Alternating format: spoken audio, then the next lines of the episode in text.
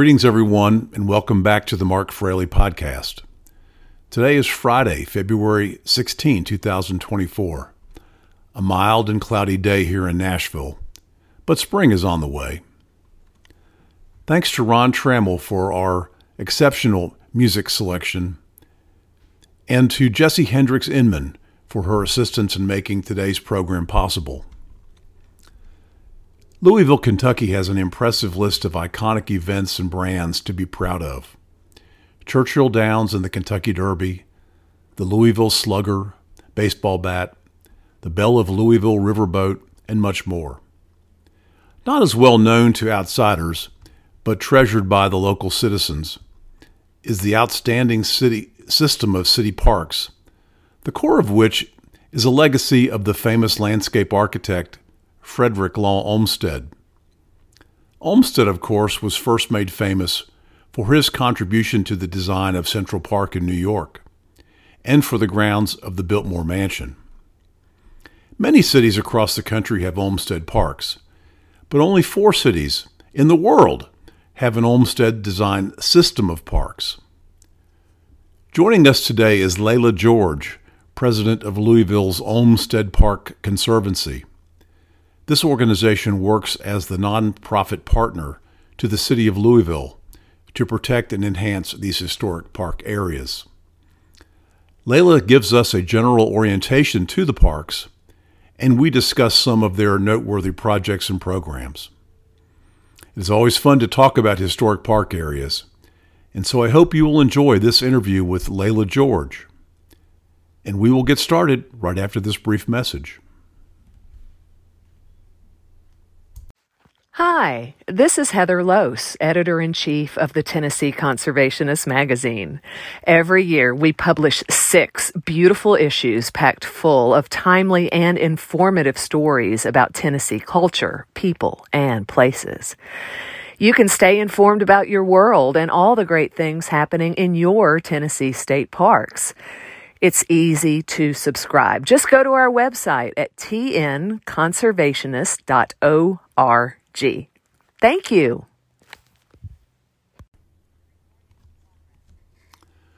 Layla George, welcome to the Mark Fraley podcast. Thank you. I'm happy to be here. Well, it's nice to see you. Um, we have a, a, sunny day, about 60 degrees here in Nashville. How, how are you doing up there in Louisville? It's sunny, but it's not quite as warm. It's probably about mid 50. So, well, uh, yeah. Well, spring is on its way north. So you can That's count on right. that. All right. That's right. So, Layla, thanks for joining me today. Um, yes. I know that you are the uh, executive there at the Louisville Olmsted Parks Conservancy. Yes. And what a wonderful job to have. Thank you. Thank yeah, you. That, I'm that's lucky to be here. And I want to talk about that in great in great detail as much as we can do in you know 45 minutes or so. uh, but as we get started, um, my listeners like to hear about the people that are involved in conservation and historic preservation and parks. Sure. And and what you know how they got into the work that they're doing, and and this just doesn't happen to get a great big job like you've got. Yeah. Well, I um, my former husband and I had a farm. And so I was really interested in the local food movement. And we did a lot of um, sustainable agriculture practices there as well as land management. So I think my ex husband probably planted about 100,000 trees over the course of uh, many, many years on that farm. So it's always been something that really interests me and appealed to me uh, had a job at Louisville Public Media, which is a uh, nonprofit public media organization. I really knew how to fundraise successfully, which is always important for a nonprofit leader. And then I went down to Nashville, where you are, and I received a scholarship from Vanderbilt University to attend their MBA program. So I did that on weekends, uh, every other weekend for about two years. Yeah, drove the, south the, on the, the executive program, as it's called. Exactly. Right, right, yeah. Right and it was an amazing experience and it really rounded out my skill set. So once I had that under my belt, I was ready to take the next step. And this position opened up at Olmsted Parks Conservancy. Um, and all of my previous experience sort of coalesced um, into this great opportunity where I've been for six years now. Right. I noticed that you that you got in in 2018 just in time for for the uh, the the pandemic, huh? Exactly, exactly. so we saw unprecedented park usage. Oh, you Um, bet. You bet. I'm sure people did everywhere around the country. It was also a scary time to be running a nonprofit uh, when you're worried about can you continue to pay everyone? Are people still going to donate to our organization? Um, and we really were able to weather the storm thanks to a lot of our major donors and um, supporters. So, So, as we were talking before we got on the air, um, you know, the, the Louisville Park System is uh, notable uh, in America, yes. uh, and um, because of the involvement of Frederick Law Olmsted. And and for those those of my listeners that are fellow park nerds, they'll know right away who that is. But tell us, tell us, uh, tell our listeners that might not be that that aware, who was Sure. Frederick Law Olmsted, his firm, and and uh, get us started in that in that direction. Yeah, well, he really um, changed America. I mean, he is sort of the creator of the American public park. He invented the field of landscape architecture, which is remarkable. Um, he, along with Calvert Vaux, submitted a, a design for what we now know as Central Park in New York City, which is, of course, a masterpiece. And from that point on, once New York had Central Park, cities all around the country wanted in on the action and they wanted parks. Louisville at the time didn't have any. And so our city reached out to Frederick Law Olmsted, invited him here to visit. And that was 1891 when he came here to Louisville. And he had done all sorts of work. He had done, you know, the World's Fair at uh, Chicago, which was a big deal.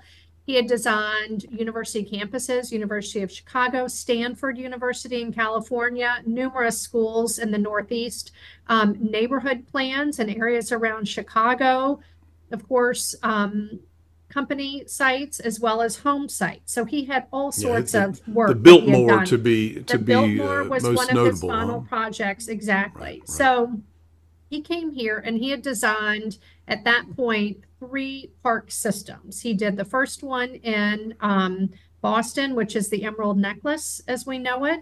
He designed park systems in Rochester and then in Buffalo. And he loved this idea of connected parks with parkways. So he always had an idea of what things needed to be in each park. But the genius of a park system is that you could spread that usage out among the whole park system. You didn't have to have everything in each individual park. So we have three flagship parks in three different regions of our city, the south, north, and east. And those different park system parks, the flagship parks, are all very different. So in the west, we have Shawnee, which was more formal. It was on the river. It had a lot of active recreation.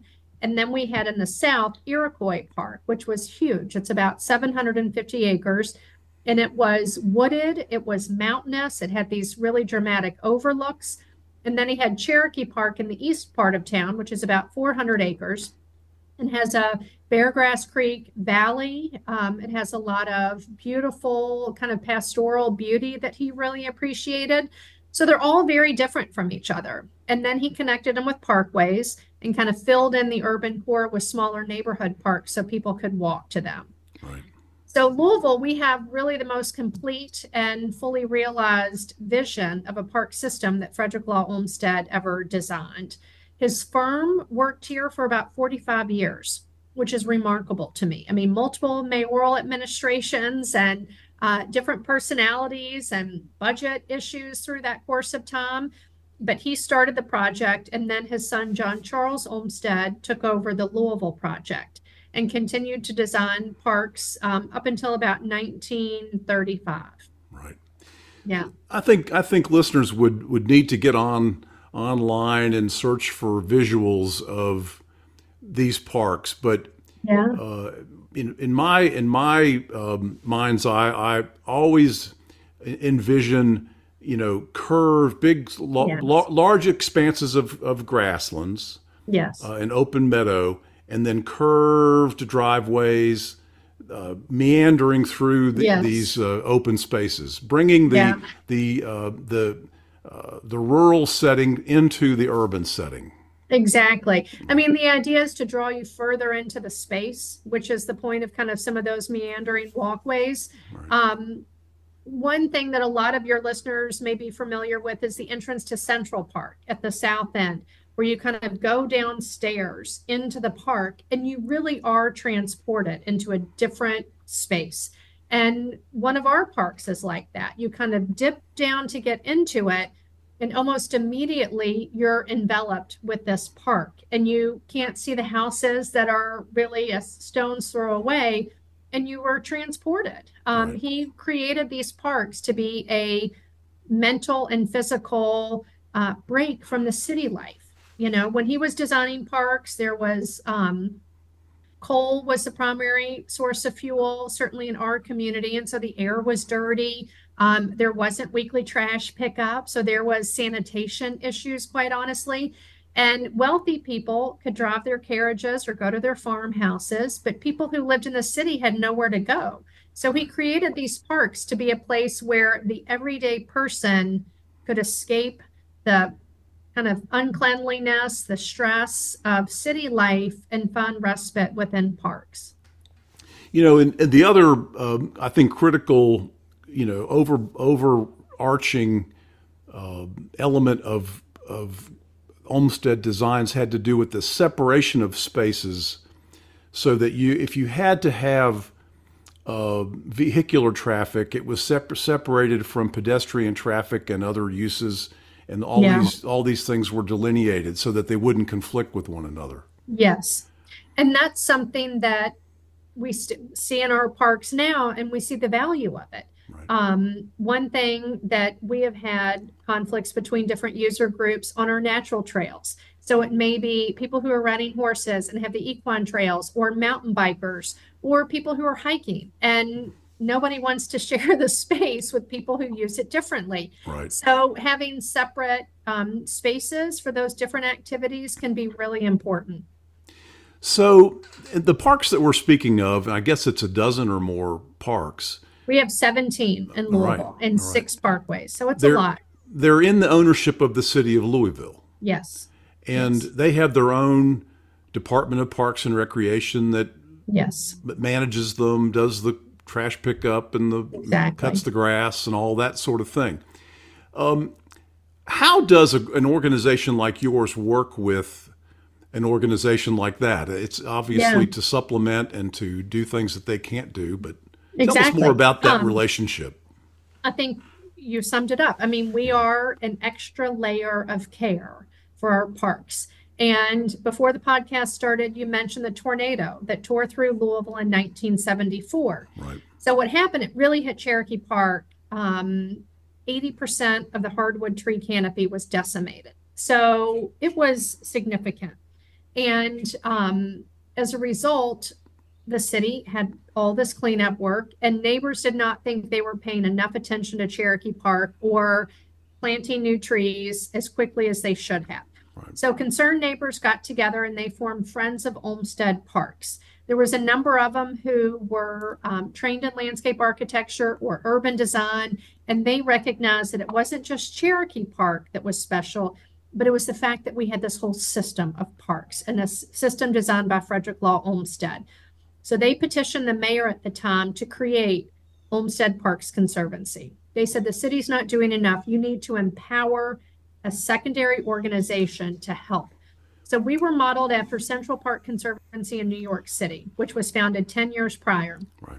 Um, and it has been really one of the most successful public private partnerships, certainly in our community and arguably in the country.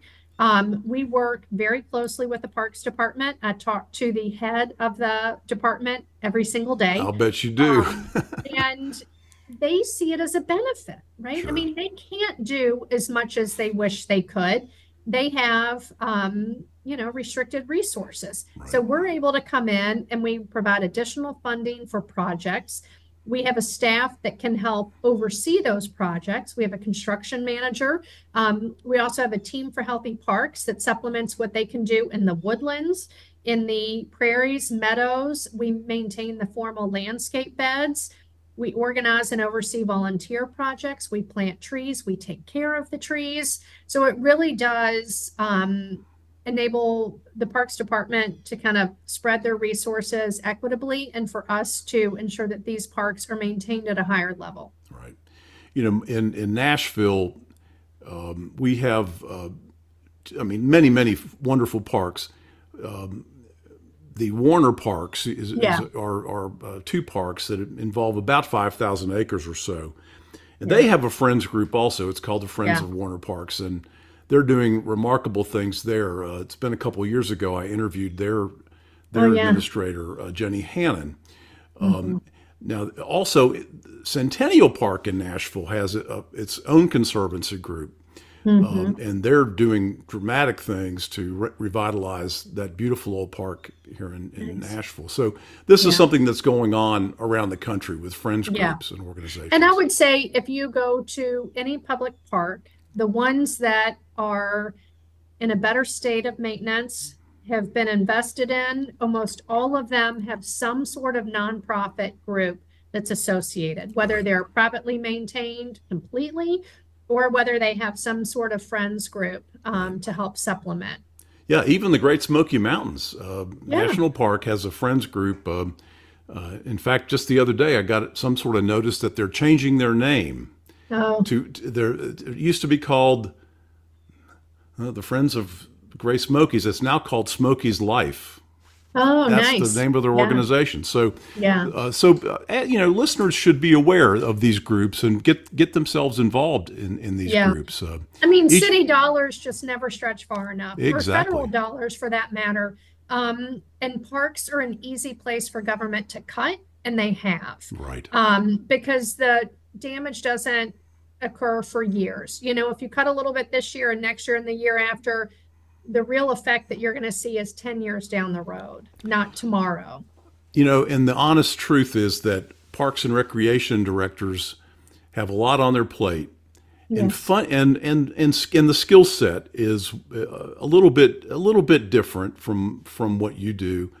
Fundraising, you know, putting fundraising and development of relationships with donors and all of that kind of thing that has and, and that's a difficult job Yeah. uh, and and, and uh, div- you know, maintaining a focus on that, and and running a, a- a department that includes community centers and everything else. Yeah. Very yeah, difficult to do. Absolutely. So having these Absolutely. organizations is terrific. Um, it occurs to me to ask about about the design of these parks, and Mm-hmm. do you does the city or do you all maintain the drawings and uh, the the, the basic Oh, yes. uh, the materials? Absolutely. Yeah. Tell us, So tell us about that. Yeah, it's really interesting. I mean, we have the all the original plans of the parks, the master plans, which include very specific planting plans from the Olmsted firm. Um, it lists the different tree species, landscape materials, all of that. So um, I mentioned that our organization was founded after the tornado. So we Right. were founded in 1989. And the first thing that we did was we raised money and did a master plan for the park system. So it took a number of years, cost about a million dollars, um, and we use it every single day still. And it focused on the three big flagship parks and then kind of general recommendations for engaging with neighbors, managing natural areas, as well as specific things like here's the benches that you should use. Here's examples of signage that are appropriate for Olmsted parks. Here's the bollards, the light post. I mean, everything is set out and very specific. What is appropriate versus not appropriate. We have um, Appropriate meaning so true to that- true to the master plan that Olmsted did. Yes, and Yeah. his design principles. Like he always felt like buildings and structures, excuse me, should take a backseat to the landscape. The landscape should be the primary visual focus. So he would never have a big bright playground with that's red and yellow and orange, right? He would always go for more muted colors for buildings that kind of blended into the environment as opposed to standing out. So we still do adhere to those principles. And there are things that are appropriate for an Olmsted park, really that um, other parks don't have to hear have to adhere to the same standard. Right. Um, right. And I was asking somebody that worked for me, um, at a friend who wanted to have a tree planted. So we have a tribute program where if you want to celebrate somebody, you can have a tree planted in their honor or a bench or something like that. And I said, my friend wants to do an oak tree. What kind of oak trees do we have? And he said, well, it depends what park. He said, Cherokee Park, we have six species of oaks that are appropriate. Iroquois, we have nine species of oaks that are appropriate. So it is very specific to the park, what was Right. there and what should remain. So um, it's very interesting. And I saw it on your website. And by the way, listeners, go to their website. Uh, t- terrific. Olmstedparks.org Yes, is yes, is the you. deal. Uh, go to their website. It's terrific. I think there's an interface there actually with the city city's website uh, as far as mapping and all that kind of thing. So Mm-hmm. Oh, that's ours. see- We built it. Oh well, it's it's Yeah. terrific. Yeah. Um, uh, so p- listeners go. Um, a- as I was scrolling through that, I noticed that that one of the projects you're involved in is the rehabilitation of a lodge in in uh, one of the parks. Tell us At about the lodges. Park. They said that there's four different lodges in the park system. I didn't. I was not aware. What is a lodge, and what are you all doing with the lodge? Sure. So, um, as I mentioned, kind of the benefit of this park system is every park doesn't have to have the same amenities. And some of our parks have what we call as lodges, and they're buildings, right? So it may have um, a bathroom, a kitchenette, a communal meeting space. So people will rent them for neighborhood meetings. We have board meetings in a lot of these lodges at different times and kind of move from place to place, but they're really used by the neighbors in the community. Um, more of our parks are in the West End neighborhoods of Louisville, which are predominantly um, African American uh, populated neighborhoods. Because these are the oldest parks, they're really in the urban core. So the majority of our park users are low income people of color, maybe those without access to reliable transportation. And in those neighborhoods, the importance of these park spaces are far more important because there's fewer choices. So if you wanted to have a wedding or a birthday, you have it in the park because there may not be other places in your neighborhood where you could even have that. Um, or there's not as many trees in that part of town. And so it's more important for these parks in the neighborhood to absorb storm water and help lower the urban heat island effect. So those lodges are really used by the community in whatever way is needed. Um, the lodge that you spoke of is in Chickasaw Park. So Chickasaw Park is about 60 acres. Um, its most famous park user was Muhammad Ali, who used to train in Chickasaw Park. Um, and this was the only park designed by the Olmsted firm during the period of segregation, specifically for the use of African Americans. So it's unique that Louisville at that time was investing in nice parks and amenities for the Black population during segregation. I think it was during the Great Migration when so many African Americans were leaving the South, and Louisville was trying to get them to stop in Louisville and stay. So we had a beautiful Carnegie Library and great Chickasaw Park and plenty of jobs. So Chickasaw Park is really seeing about $5 million of investment right now. There's a pond there that's being completely restored. The lodge is being restored. We have a huge new natural playground. So that looks different than a traditional playground. Uh, Tell us tell us about what a natural playground Yeah. is. So they're fun. I mean, it's like, it's sort of based on this concept that your children would spend all day playing with a giant cardboard box that your refrigerator came in and 30 minutes on whatever the toy is that you spent $50 on. And it's sort of this act that creativity is really a driving force. So natural playgrounds have logs and um, there may be bales of hay. There's different kind of loose parts maybe um, discs that are made of slices of wood. Things that kids can move around and create things on their own um, ways that they can just engage with a natural area depending on who they're with how old they are and what they want to do um, so it really does involve a lot of teamwork a lot of creativity and imagination On the part of the child that's using Yes. it. Yeah. right, Yes. right. So it's really interesting to see how kids engage with the natural materials at those playgrounds. So that's been a fun project. And then Chickasaw Park is also home to the West Louisville Tennis Club, which is a tennis club that's been around for 100 years. Um, they've seen lots of famous tennis players come through and play there. There's public clay courts at this park, um, which is a unique feature that not many places have public clay courts anymore. You're right, you're right. So we are working with the tennis team to restore the hard courts and clay courts there at Chickasaw Park as well. Well, that's just that's just terrific. Now you have you have other projects uh, going on that I wanted to hear that hear about. Yeah. Um, I know that Cherokee Park um, has a has a, a major expansion going on. Yes, that's Tell us unique. about that. Sure. So we had a donor who reached out to us um, because there was 25 acres adjacent to Cherokee Park that a um, seminary school was trying to sell. They had 50 acres and were selling half of their property to raise funds for their programming. Developers wanted it because it was in the middle of a very nice neighborhood and they could sell the lots for hundreds of thousands of dollars. But we had a neighbor who was very concerned, did not want to see the land develop, nor did we.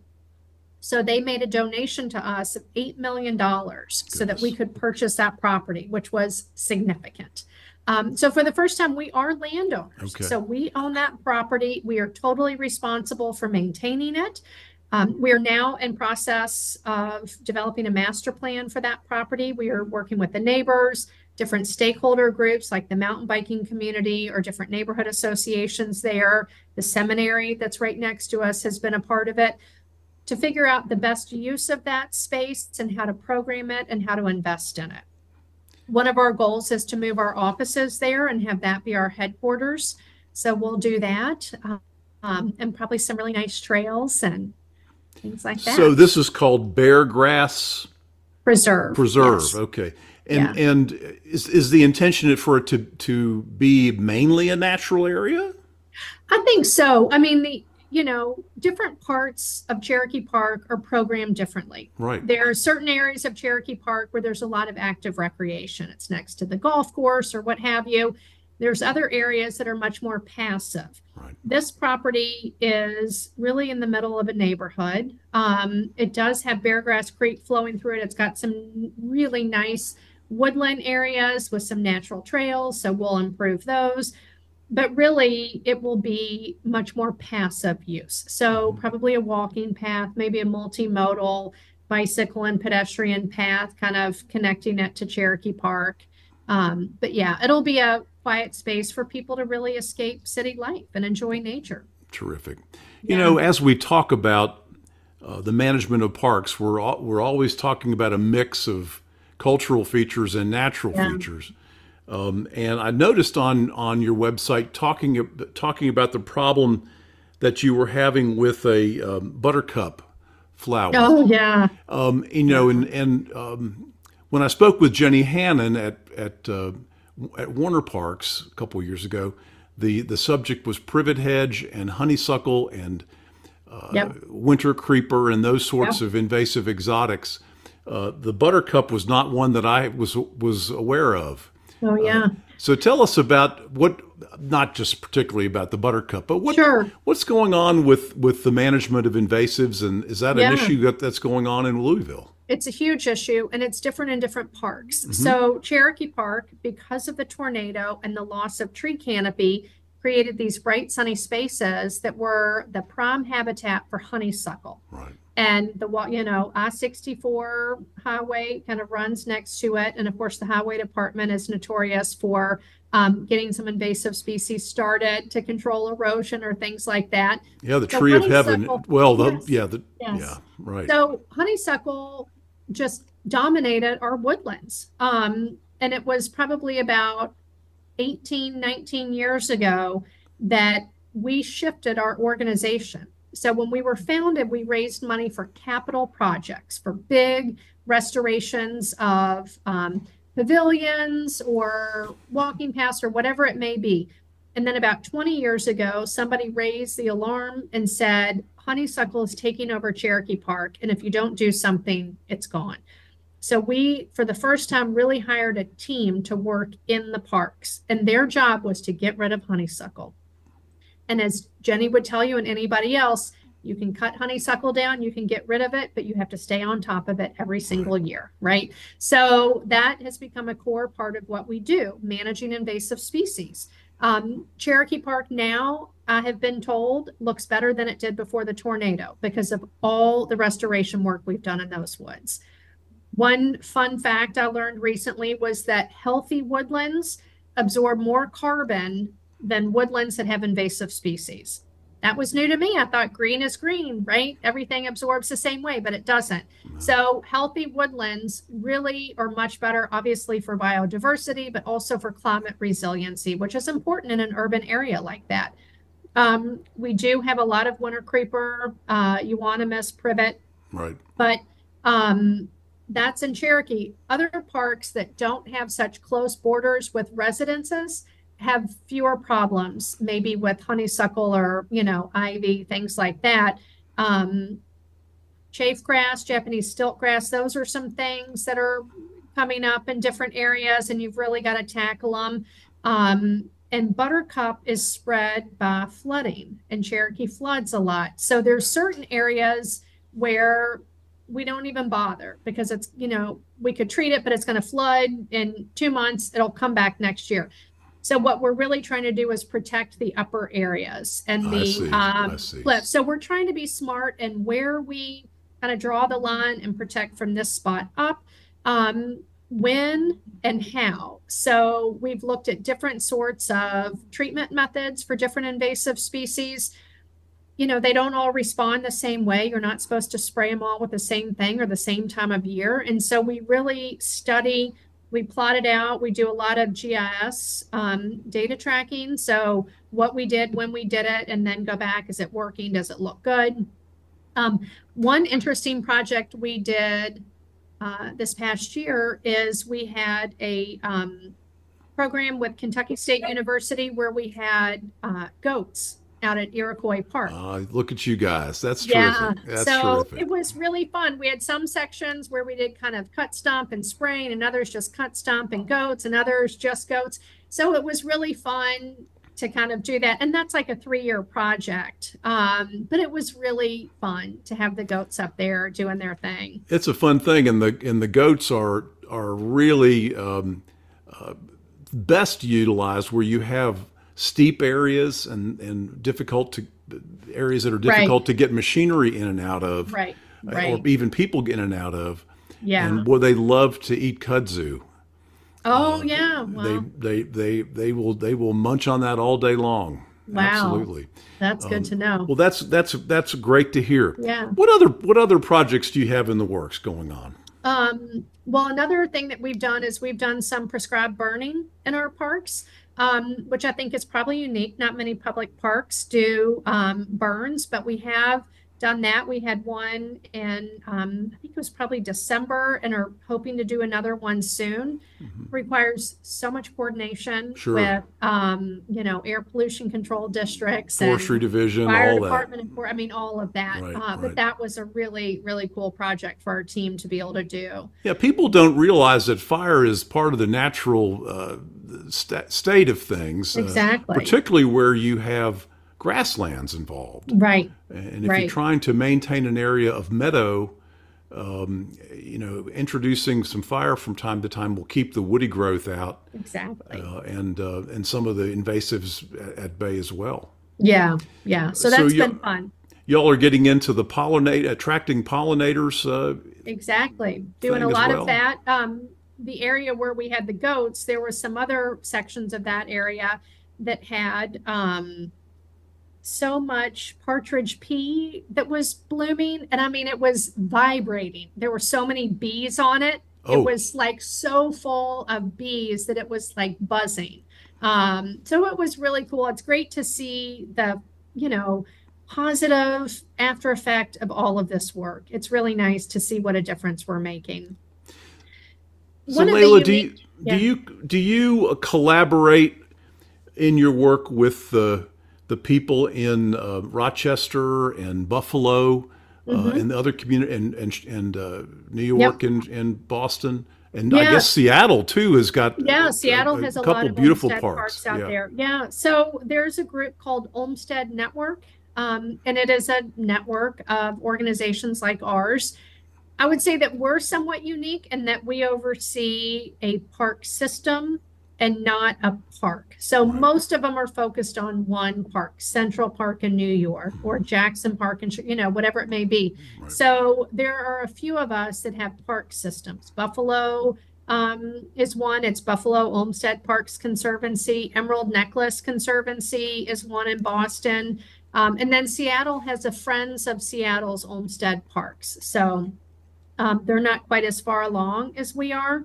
Um, we're probably one of the older ones, I would say. Right. But yeah, Do you, do you all have what? You have like an annual meeting or something like that, or There's an annual meeting, and then um, two years ago was the 200, was it, yeah, 2022 was the 200th anniversary of Olmsted's birth. So it was the bicentennial, and there was tons of events nationwide around that. Um, but during COVID, the network got really active, and it was wonderful because we had weekly calls in the beginning, and then monthly calls, and it was a lot of um, problem solving. So you know, Atlanta, what are, are you keeping your bathrooms open or what are you doing and what are you seeing? And just really having other people to talk to about their experiences because it was so similar. And that was a real bonding experience, I think, between a lot of the organizations. And we continue to have probably monthly calls, if not more. And it's been great. It's a tremendous network and resource for us. Well, you know, it's there. There is the National Park Service maintains a, a list that I found online of of the different parks that Olmsted did, Yeah, and and it's the a different. lot. It's a lot. Uh, it was not just him, but his but his firm, which continued with his sons for Yeah. you know years after his death. Um, and I was I was looking to to see if there were uh, any notable ones in Tennessee. Unfortunately, really, we don't have. Um, Really? uh, in Tennessee. I, I, they were hired to do, as I understand, an arboretum uh, in Knoxville, uh, in West West Knoxville. And as the city grew, it, the neighborhood grew around it, and then the the owner of it, it was in private ownership. The ownership wanted to donate it to the University of Tennessee, and the, the university declined it, which is remarkable to me. This is the story that I that I read. Yeah. And um, now, U, UT does have an arboretum now, but it's not the one that was designed by Designed. Olmsted. Yeah. And, and, and apparently, Olmsted had some um, contact with the people in Memphis about Overton Park, which is a wonderful urban park in, in the Memphis area. But um, the fellow that um, that really did the design of, of that was the same guy that did many of the Cincinnati parks, Kessler. Oh, nice. Um, and um, so, uh, but he was a protege of, of Olmsted. So the things really do look a lot alike. Yeah. Do Yeah. any of, of, of the um, Louisville parks, are they on the National Register of Historic Places? Yes, so there's a number of them that are on the National Register. The Parkway system and really kind of the, the flagship parks are all on the National Register. And then other ones are within National Historic Districts. Um, so they are protected as well. Right. Well, that are you are you involved with the state historic preservation office? And in, in, Yes, yeah. You know, anytime federal funding is involved in any kind of project, it has to go through the State Historic Preservation um, organization. And there are a lot of protections for our Olmsted parks. Right. So, yeah, we work together quite a bit. Right. And there's funding for restoration projects, you know, especially for for for the hi- hi- historically uh, related things. In Tennessee, we have a whole lot more of the civilian conservation corps Yeah, and, and that yeah. sort of thing.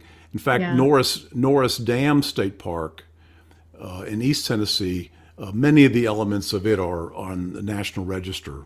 Yeah, And, and uh, that has a level of protection. If you Yeah. have land, water, and conservation funds that were Right. used in a park, the Right. whole park is federally protected and has to be maintained as a public park. Right. So, Well, Layla, thank you so much for, for joining me today. It's been a joy to speak with you. Um, I- Absolutely. I, I really encourage people it. that, that visit Louisville to, to check out your wonderful parks. And um, uh, maybe maybe if they contact your office, they can get it. If they're a park and recreation professional, they can get kind of a cook's tour. Yes, exactly. right, We'd love all to tour people around. All right. Yeah. Thank you, Layla, for your for Thank your time Mark. today. Yeah, I appreciate it. Have a good one.